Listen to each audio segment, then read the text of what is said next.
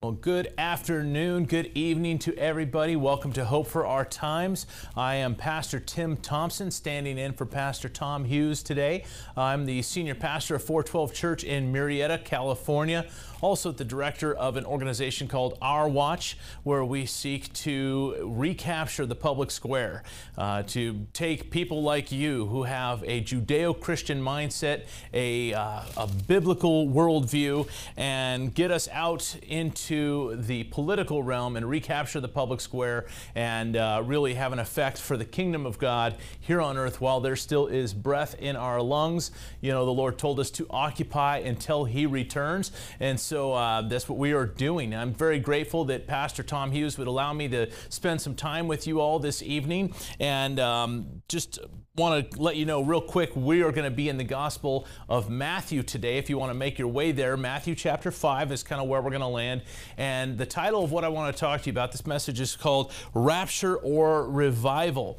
And um, there's, there's a lot to that, but before we get into that, let me just tell you we are going to be in the Word of God today. And, and as we look prophetically, one thing we do know is that we are coming into a time, just like God said there would be, where people will no longer endure sound doctrine. Uh, they're going to heap up for themselves preachers that will tickle their ears. Just tell me what I want to hear, make me feel good about myself. I want to know the 10 best ways to be the best me I can be. I want five examples or five methods of, of conflict resolution. Just give me something that sounds good and, and uh, it's a, a nice philosophy, and yet it's not the Word of God. We are living in those times, and I'm telling you, we need to dig into this book right here. Uh, for those of you that are disciples of Jesus, one thing you know about this book is it's more than just a book. This right here is the inerrant, the infallible word of the one true living God. Those are two fancy theological words, simply mean this everything that you find in this book, from Genesis through Revelation, is the inspired word of God. It is right, it is perfect, it is correct. It lacks nothing. It has never contradicted itself. It has never changed. It has stood the test of time. It gives us all the instructions we need to live the life God's called us to live. It has in there all the answers for everything that has taken place, all the answers for everything that is taking place, and all the answers for everything that will take place. And it has much to say about things in the future and we're going to talk about some of those, just a small portion of it tonight. Uh, but we are going to dig into God's Word. And so, once again, Matthew chapter 5 is where we're going to be. And I want to talk to you about change in our lives. Of course, we're living in a time where people are desperately looking for change. They are desperately trying to find something radically different than what the rest of society has to offer. And they're trying to find it in a multitude of ways. They're trying to find it through social justice. They're trying to find it through drugs and alcohol. They're trying to find it through relationships. They're trying to find it through entertainment or the next politician. Who's going to be the politician that, that saves us and changes things for us? They're looking for radical transformation. And we know that the transformation they truly need is found in Jesus Christ. But nonetheless, they are looking for that radical transformation. And, and people are beginning to realize that that social justice stuff, it's just not going to be the thing that fills their need. Of course, we see many different avenues of that taking place. We see Black Lives Matter uh, and, and the way they've found its way into almost every organization, including, I, I, hate to say it, but including even some churches. You've got pastors that are taking a knee at BLM marches. You got pastors who are teaching their congregations that they should be ashamed of their whiteness or ashamed of their privilege, uh, whatever it is that, that they're trying to push. But one thing we know is that these kind of social justice organizations they typically they're anti-god. Uh, you look at black lives matter they are anti-nuclear family anti-heteronormativity.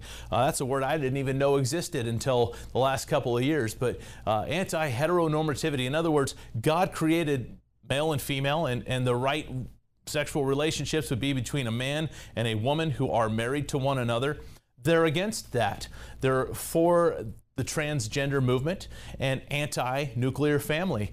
And so we're seeing that this social justice type of gospel has met its way into almost every aspect of our lives right now. And people are trying to fill that need, that void, uh, those desires for radical transformation in their lives. I'll tell you what we need right now is we need a revival. We need to see this country and our nation and this entire world wake up. And that only comes through knowing Christ and growing in Christ. And of course, we need to do that. I want to talk to you real quick about the beginnings of an organization, uh, dare I say, a family uh, called Calvary Chapel. You know, I'm, I'm a young man, I'm just about 45 years old. And, and I say that's young. My kids would say I'm old, but uh, I, I'm a young man still. And I know this that at the birth of the Calvary Chapel movement, there were people desiring the same thing that we see people desiring today. They wanted something radically different than what society was offering them. And so they were searching this out through drugs, they were searching this out through alcohol and sex and partying, uh, music, entertainment. They wanted something radically different than what society had to offer them. And they were searching for that. And it's an amazing thing because a man named Chuck Smith came along. And Chuck Smith had this revolutionary idea. He said, I'm going to teach people the Bible. I'm going to begin in Genesis. I'm going to go all the way through Revelation. And when we get to Revelation, I'm going to go back to Genesis and start all over. And I'm just going to teach people this book right here, knowing that in it contains life, in it contains all the answers they're looking for. It will fulfill them in ways they never knew they could be fulfilled. And so he began that journey. And it's funny because it really did speak to this community of people back in the 60s and early 70s that were known as the hippies. Maybe some of you tuned in today, you were one of those hippies out there in Costa Mesa, Newport Beach area. Uh, you, uh, you were walking around with shorts or cut up jeans, flip flops, your hair was long. I've never really known what that's like. But um, clearly, uh, I don't have a lot of hair. But the, the point I'm making is this is the hippies in the 60s and 70s were looking for something radically different than what society had to offer them. And a man named Chuck Smith brought them the Word of God. And they started to flock to him. Why? Because he had the answers they were looking for. And it began this whole movement. There was this thing called the Jesus movement. And the hippies would, would come into the church. And it's a funny thing because as they came to the church, one of the things that happened was the stuffy, old, do it the same way over and over again religious people got upset. They're like, the carpet's getting dirty. These people are coming in and, and look what they're doing to the carpet. It's just a mess. Well, Chuck Smith said, okay, here's what we'll do just rip out the carpet problem solved. And we'll just teach the Word of God. And he did. He continued to just faithfully teach the Word of God. And what do we have today? I, myself, my kids, someday my grandkids, we all get to benefit from that movement. That the Word of God went all over the place. Now, some 1,800 plus churches across the world. It's an incredible thing when people are thirsty for the Word of God. And I'll tell you right now, we're seeing that same thing happening right now. And what we need to do if, if you are watching today and you are a believer in Jesus Christ, you've made Jesus your Lord and your Savior, you are a disciple of the one true living God, we need to see that there is an awakening taking place. There is something happening in our culture. And we need to see that process of sanctification being taken place in our lives, where God chips away from us the things that don't belong there. He adds to us the things that do. This is the process we call sanctification. And we need to allow that process to happen in our lives. I'll tell you why. Because I believe one of two things is going to happen, and I believe they're going to happen very, very soon. Either one, we're going to see the rapture of the church. Now, I would say amen, hallelujah, praise the Lord. Why'd you wait so long? Um, I would love to see the rapture of the church, but I'll tell you, if we don't see the rapture, what we're going to see is a revival. Either the rapture or the revival, because things are going in a direction where it can't continue much longer. It can't keep going the way it's going. Either God's going to snatch us up, we're going to talk about the rapture in just a moment, but He's either going to snatch us up or he and take us out of here, or we, the church, are going to wake up in a way and get vol- involved in a way that the world didn't see coming. So, either way, I'm good with it. Lord, you want to take us up, you want to rapture us now. Amen and amen. But if not, Lord, I will occupy until you return, and I will be awake, and I will be engaged, and I will be prepared because your Holy Spirit is in me. So, so much to talk about with that. But we need to look at the movement of God that's happening around us, of course, like I said, that process of sanctification, you and I as believers need to allow God to work on us right now. There are things in your life, there are things in my life, God needs to chip this stuff out. It doesn't belong there, and we need to pray, Lord, would you help us to examine ourselves and allow you that work of removing from us. And I don't know what that is for you, um, but you know, you know what that is for you. You need to just invite the Lord in and allow Him to do that work. And there's other things that you don't have. Maybe you don't even know what they are. Yeah, the, these things that you don't know. Ask God for it. Just ask, Lord, would you, would you add to me the things? Maybe there's wisdom that you need. He said, ask. Ask for it. In fact, you don't even have to feel bad for asking for it. He said, if you ask, He's going to pour it out upon you in a very, He'll just pour it out liberally. He'll just pour it out upon you. And like I said, you don't even have to feel bad for asking for that. But there's this horrible, horrible feeling in the life of a believer this feeling of being stagnant, this feeling of waking up day after day and you don't know where you're headed. You, don't feel that you're growing. You don't feel that you're, you're advancing in your Christianity. And that's a horrible feeling, and it's not how God wants us to live. And I would submit to you that that's kind of how the church has been for a while. And there's this movement right now, this shaking that's happening from the church. And I know you know what I'm talking about. You can feel it, you can see it. Um, if you are a person who has the Spirit of God and you, you're very well aware that God is on the move right now. He is working in our very midst. So if you are one of those Bible believing believers in Jesus Christ, I'm going to give you three takeaways as we spend time together this evening. I want to give you three things that you and I need to know about knowing Christ and growing in Him, especially as we see the day approaching that He returns. So, again, if you haven't done so, turn to Matthew chapter 5. We're going to pick up in verse 1. Verse 1 of Matthew chapter 5, it says that Jesus, seeing the multitudes, he went up on the mountain, and when he, had, he was seated, his disciples came to him. Then, listen to this Jesus opened his mouth and taught them. I'm going to pause there for just a moment. Jesus opened his mouth. Now, you might say, well, yeah, duh, Pastor Tim. I mean, he's he's teaching, so he's got to open his mouth. And I would tell you to not just listen to those words in English and go, okay, he opened his mouth. Let me tell you, when we translate that over, we lose a little bit, but when Jesus opened his mouth, he opened it up with such a power. He opened it up with such an authority. When he opened his mouth and began to teach, I guarantee you the people that were there they were paying attention. He spoke with this power and this strength that everyone was very well aware that they better listen up when he spoke. Now, I want to give you the first thing this morning, and that is, or this evening, and that is this knowing and growing in Christ. Knowing Christ and growing in Him.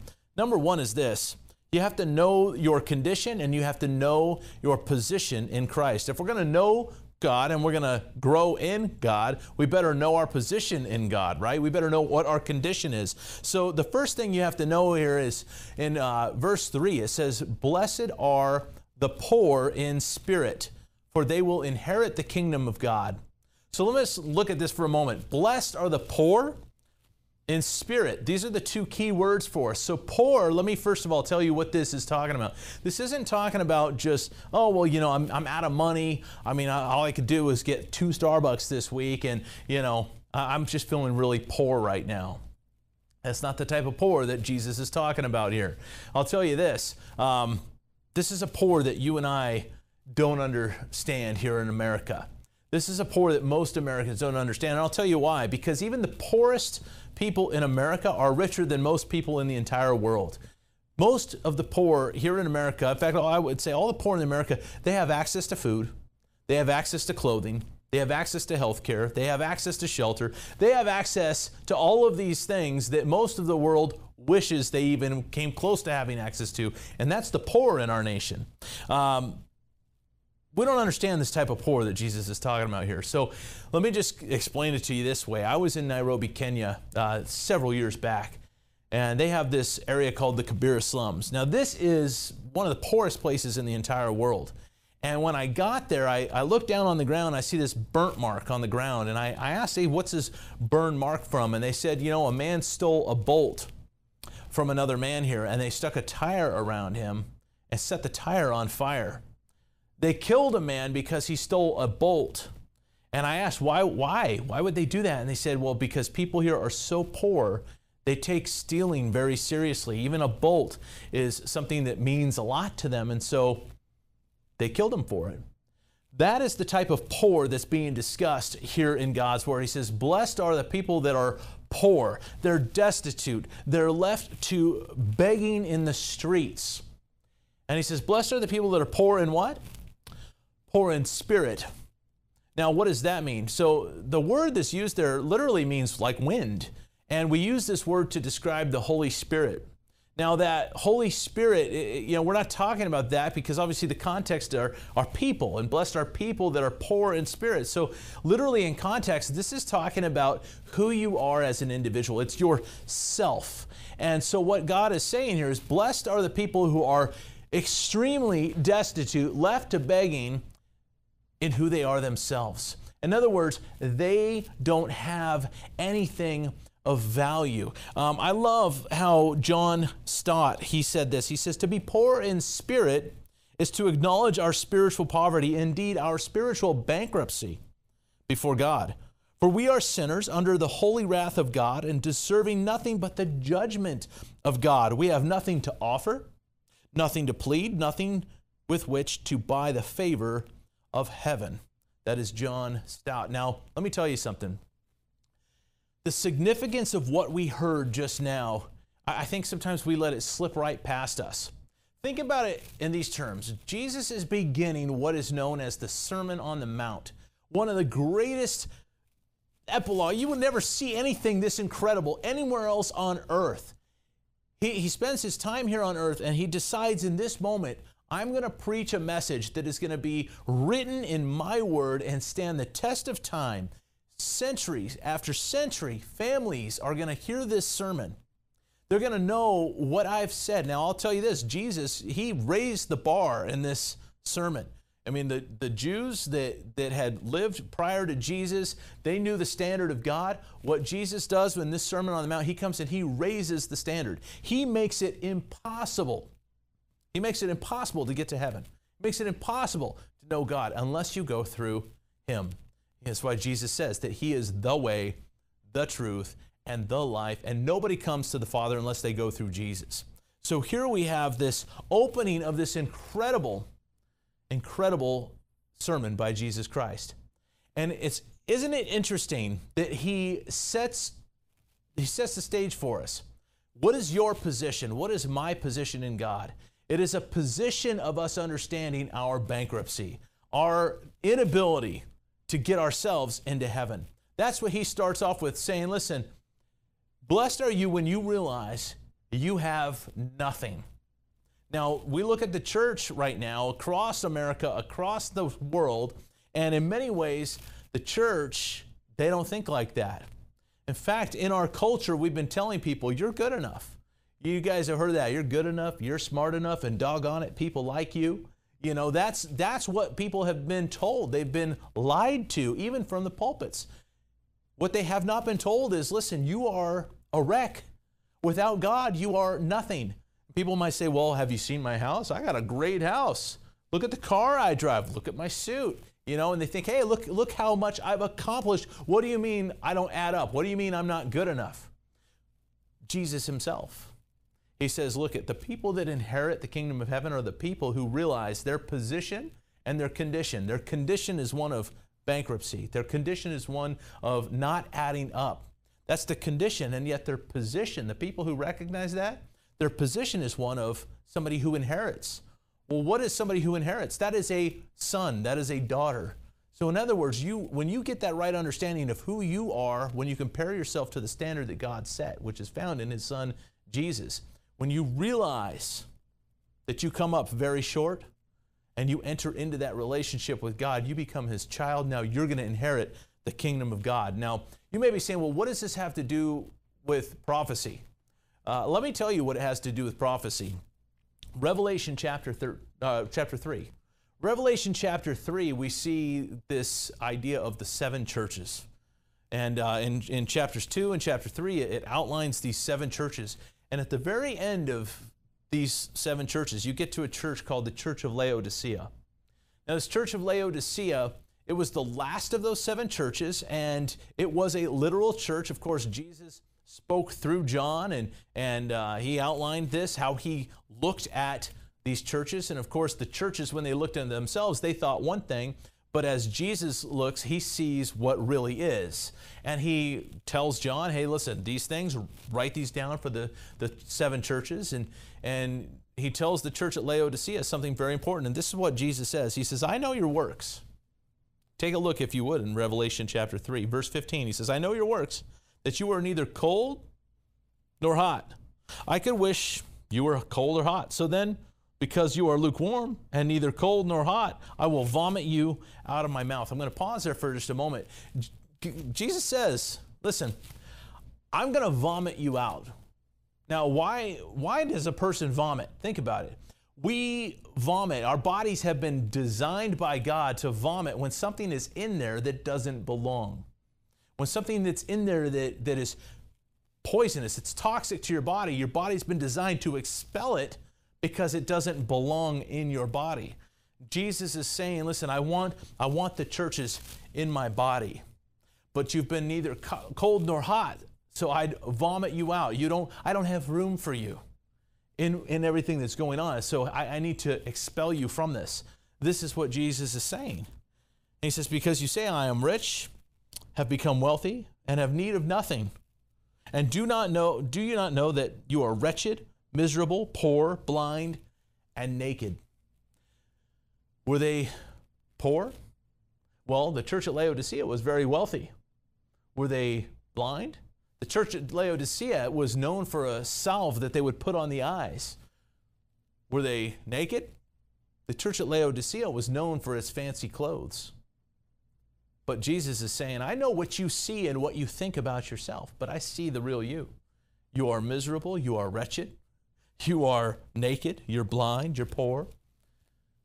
This is from the words of Jesus himself. And it's important for us to understand that this seventh church, even though this is an actual church, we see through those seven churches this, this continual theme throughout the history of the church. This time, this time that you and I are living in, known as the church age, the, the age of grace, that there is this building up and, and this church that exists right before the return of Christ is much like that church of Laodicea. It is a lukewarm church. It is a church that has so much. It thinks it doesn't need God. It doesn't recognize its need for God. And we've seen that across the world. We've seen churches that are just filled with money. They got plenty of money. You don't believe me? Travel to the Vatican. Take a look at what's going on there at the Vatican. They have so much land, they have so much art, they have so much money, they have so much that it's not a feel of a need for God when you think about it. You look at churches all over America, there are massive, multi million dollar facilities. Pastors are flying around in Lear jets, they're wearing $10,000 suits. I'm telling you, Across America, the church has become lukewarm. The church has become stagnant. The church has forgotten its position and its condition when they compare itself to God. And so they've forgotten their need for God. And what we're seeing right now is God reaching out of eternity and grabbing hold of the church and shaking the church and saying, Wake up. And I think that's a good and a healthy thing for the church right now. As we see the day approaching, the soon return of Jesus Christ, it brings much joy to me to know that God is not letting us slumber around in our slothfulness. God is not allowing us to continue being apathetic or being, you know, in this condition where we're, we're lukewarm. He's waking us up. And I see that happening all around. So this church is is pointing us to this idea that we need to be hot or cold. We need to we need to warm up when it comes to the work that God wants to do here on earth. And I'll tell you this, and I'll, and I'll, I'll confess this to you. Not every church goer needs to hear what I'm saying right now. This is, you know, it's a good reminder for some people, but there are, there are a good handful of, of Christian people that are like, look, I get it. I, am there. I understand. I, I, I know I'm wicked. I'll tell you what, I am one of those people. I, am one of those people where I know I'm a, I'm a miserable wreck. I, I wake up in the morning, I cannot believe that God would choose to use me. I don't even know, other apart from this right here, and what it says in here, I have no clue why God would use me. All I know is that in the Word of God, God says He's looking down from heaven. He's trying to find somebody who's good, and He can't find one. No, not one. Can't find. So, what does He have to work with? He's got people like me. And so I feel blessed that He would reach out of humanity and choose to use me. I wake up every morning just amazed that, uh, that I have that privilege of teaching the Holy Word of God. You know, that's what God's got. So you, that might be you, and you're hearing this going, okay, this pastor's just going to gonna beat this into me. I'm worthless. I'm useless. Um, I'm not trying to do that. What I'm trying to do is get us as a church, the, the capital C church, for us to understand our need for God and how many of the churches across America have forgotten that. We need to remember we serve a holy God, and even our best day. Think about the best day you, you woke up in the morning, you, you woke up and you opened this up right away. You just soaked this in, you prayed, you got out on the mission field, you were working for God all day long, and you did awesome that day. God says, even that, your best day, your righteousness, it says filthy rags. It still doesn't measure up to the standard that God has put for us. So, again, some of you already understand this. But my guess and my and what I know from being in ministry as long as I've been in ministry for, there are some of you or somebody that you know, they still don't get this. They still don't see their condition. They still have bought into the lie that our culture tells them that they are good enough, that they're smart enough. Doggone it, people like them. Um, we don't want to make people feel bad. What we want them to do is just come to that knowledge of their condition and their position. Now, think about this the, the condition part's hard. It's a hard pill to swallow because, like I said, our culture tells us we're great. But once we swallow that condition pill, the position thing is pretty nice. That, that even though we are in this condition of being a wreck, we're positioned to inherit the kingdom of God. And that's a beautiful thing that while you and I were yet sinners, Christ died for us. I love that about God. Now, here's the second thing I want to share with you, and that is this knowing and growing in Christ. Yes, it involves you and I knowing what our condition is and knowing what our position is, but it also it includes you and I responding properly to that. Once we know our position, once we know our condition, we got to respond to it, right? This, the next verse in Matthew chapter 5, is verse 4. It says, Blessed are those who mourn, for they shall be comforted. This is the response to the first part. Blessed are those, right? It says, Blessed are those who are poor in spirit. The response to that is to mourn. Blessed are those who mourn. Now, why is it that those who mourn are blessed?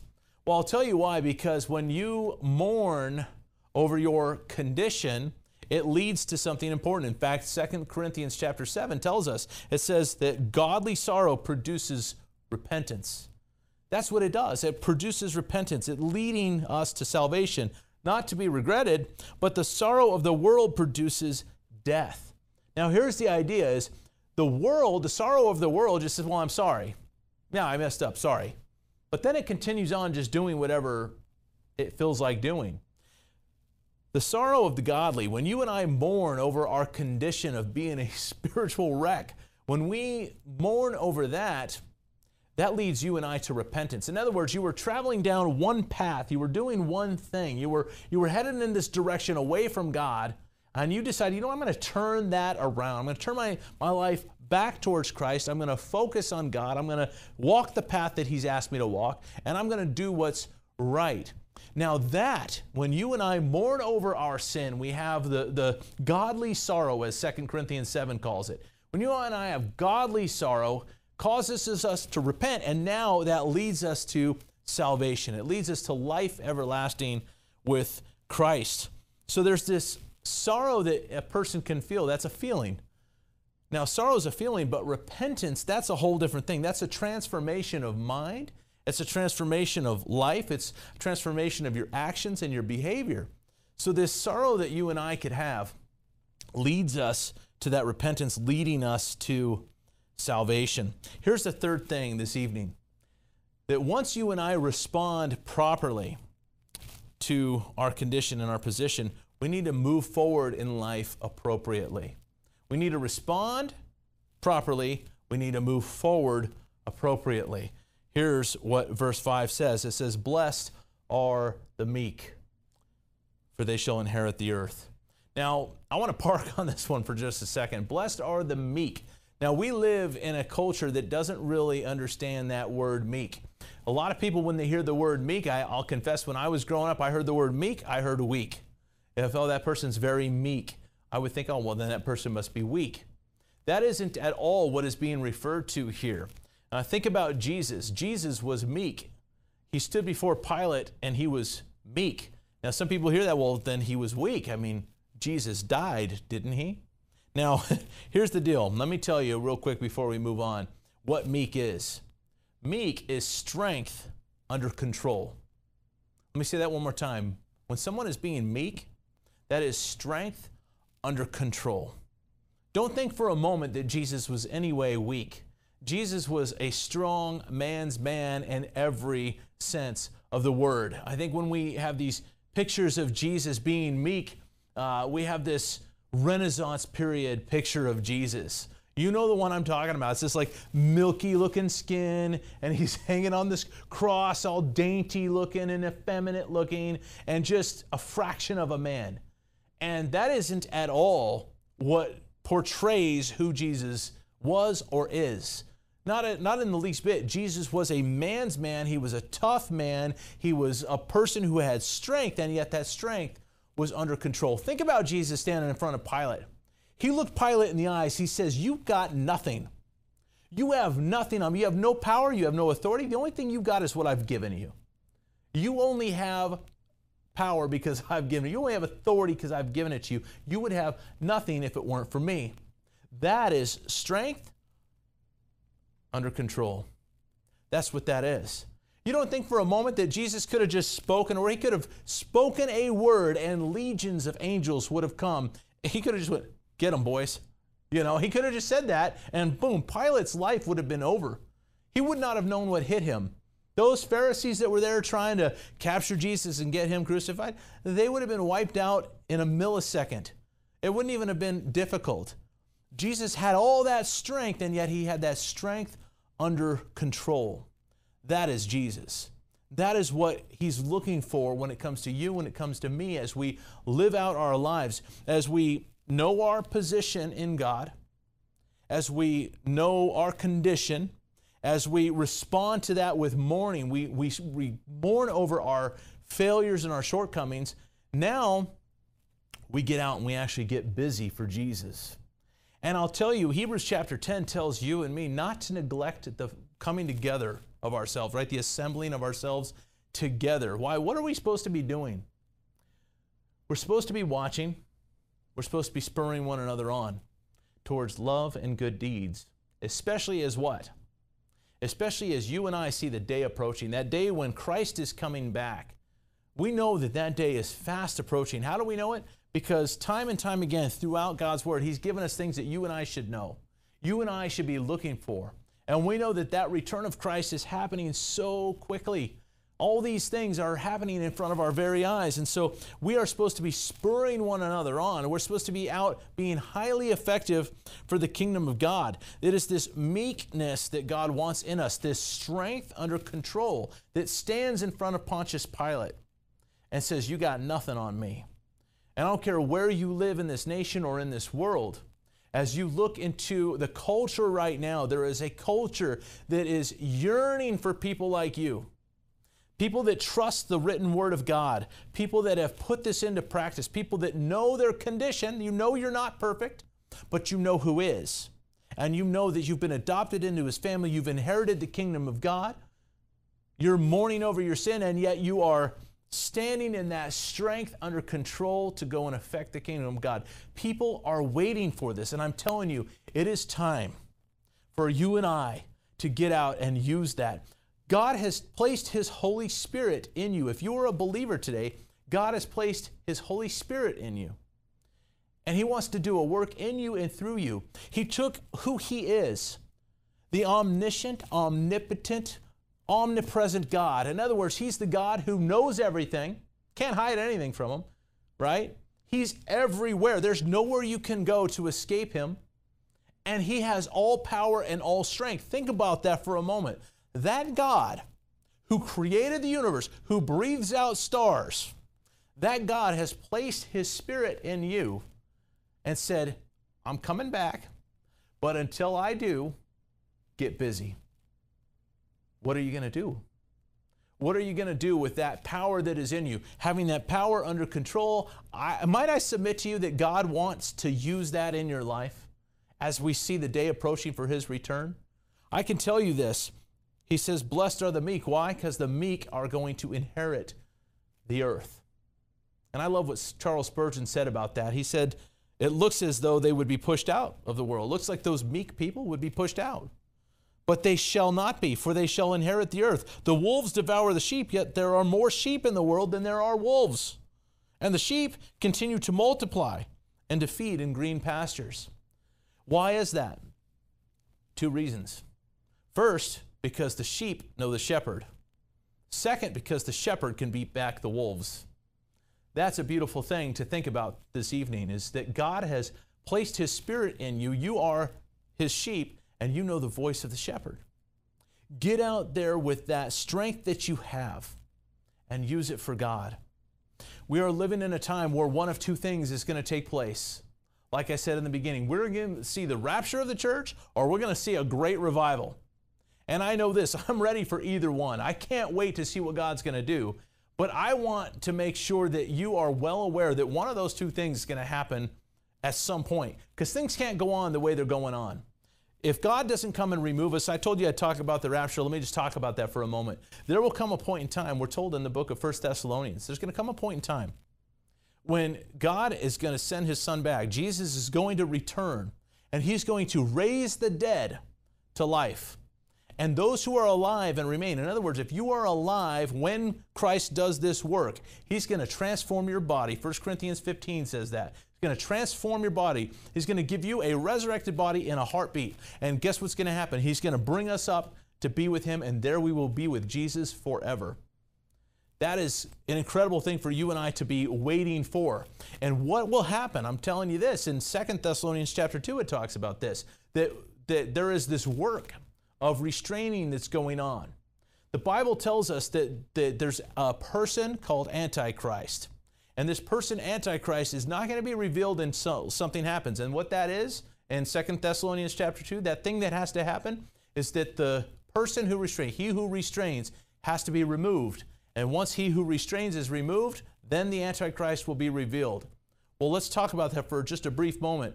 He who restrains is what? The Holy Spirit of God. Now, if he is removed, isn't he in you? Isn't he in me? God said He will not leave us orphans. He will send for us a helper. If the Holy Spirit is removed, guess what? The church is removed as well. When we are removed, think about it. You and I are the restraining force. The Holy Spirit in us, the church, is the restraining force here on earth. If it weren't for people like you and me standing up for righteousness in this day and age, then all hell would break loose on earth. The Antichrist would be revealed. And yet, God is still here doing that work of restraining in and through the church. And so, at some point, the rapture is going to take place, the Antichrist is going to be revealed. but that hasn't happened yet. So, we're looking at a point in time in the history of the world where one of those two things is going to happen.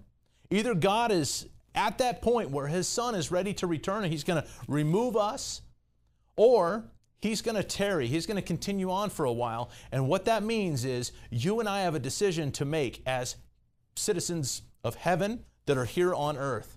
And that decision is are we going to allow this unrighteousness to continue in our culture? Or are we going to be what God has called us to be? The salt of the earth, the light of the world. I'll tell you this salt is a preservative.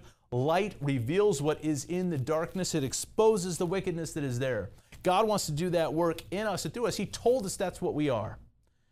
And so I would submit to you this that as you and I look at everything going on in our culture, it is high time that we don't put up with this anymore. It's time for Christians to stand up. It's time for pastors to open their churches. It's time for believers in Christ to get out and put feet to their faith and actually do something for the kingdom of God. The church is waking up, and I know you can feel it.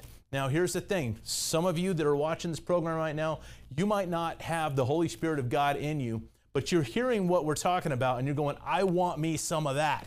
That sounds like a good idea to me. Now, I'll tell you this it's very simple. You are imperfect, I am imperfect. That is the condition of humanity. There's only one person who has ever been perfect. That is the man Christ Jesus. Let me tell you about Jesus. Jesus is God. Some 2,000 years ago, God took on human form. He walked this earth, lived a life of perfection for some 33 years. At the end of those 33 years, he was tortured. He was placed on a cross and he suffered and he died. Why? He did that for you because he loves you. He took your place in death. That's what Jesus did. And you know what? He didn't just go into a grave and remain there. Three days later, he rose again. 50 days after that, he sent his Holy Spirit to live within anybody who would call upon him as Lord and Savior. And it is his Spirit in us that gives us all the love, the joy, the peace, the kindness, the patience, the gentleness, the self control, the strength, the wisdom, the courage, the boldness, everything that you and I need to live the life and be as effective as God has called us to be, we get by having the Spirit of God in us. That, my friends, that is how Christianity works. And so if you've never given your life to the Lord, I want to give you an opportunity to do that right now.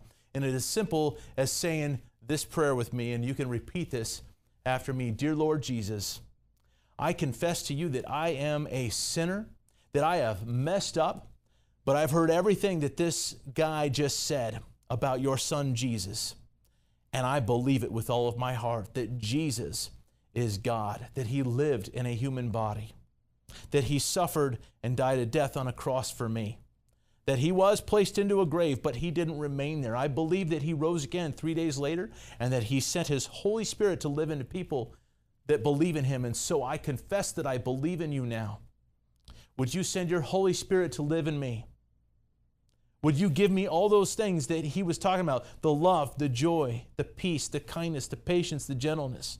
Would you give me boldness? Would you give me courage? Would you give me wisdom? Come into my life, be my Lord and my Savior, and I promise this day that as I see everything going on in the culture around me, I promise I will do my best to affect change for your kingdom. And so I pray, Father, that you would be glorified in my life and through my life. In Jesus' name, amen and amen. Well, if you said that prayer, welcome to the family of God. We are so grateful that you did that. Um, everybody that's been tuning into this, so grateful that you tuned in to Hope for Our Times this evening. Uh, again, my name is Pastor Tim Thompson. I filled in for Pastor Tom Hughes, but I want to tell you on behalf of Tom Hughes, thank you all for tuning in. God bless you, and He will see you all next week. Thanks for listening and being a part of this week's podcast. Before you go, I'd like to invite you to visit our website, hopeforourtimes.com, and check out the many resources we have to offer. On our website, we have books, DVDs, and daily news articles that will always keep you up to date on the times we're living in. If you'd like to see the video version of this week's podcast, you can find us at Hope for Our Times on YouTube. God bless, and we'll talk to you next time.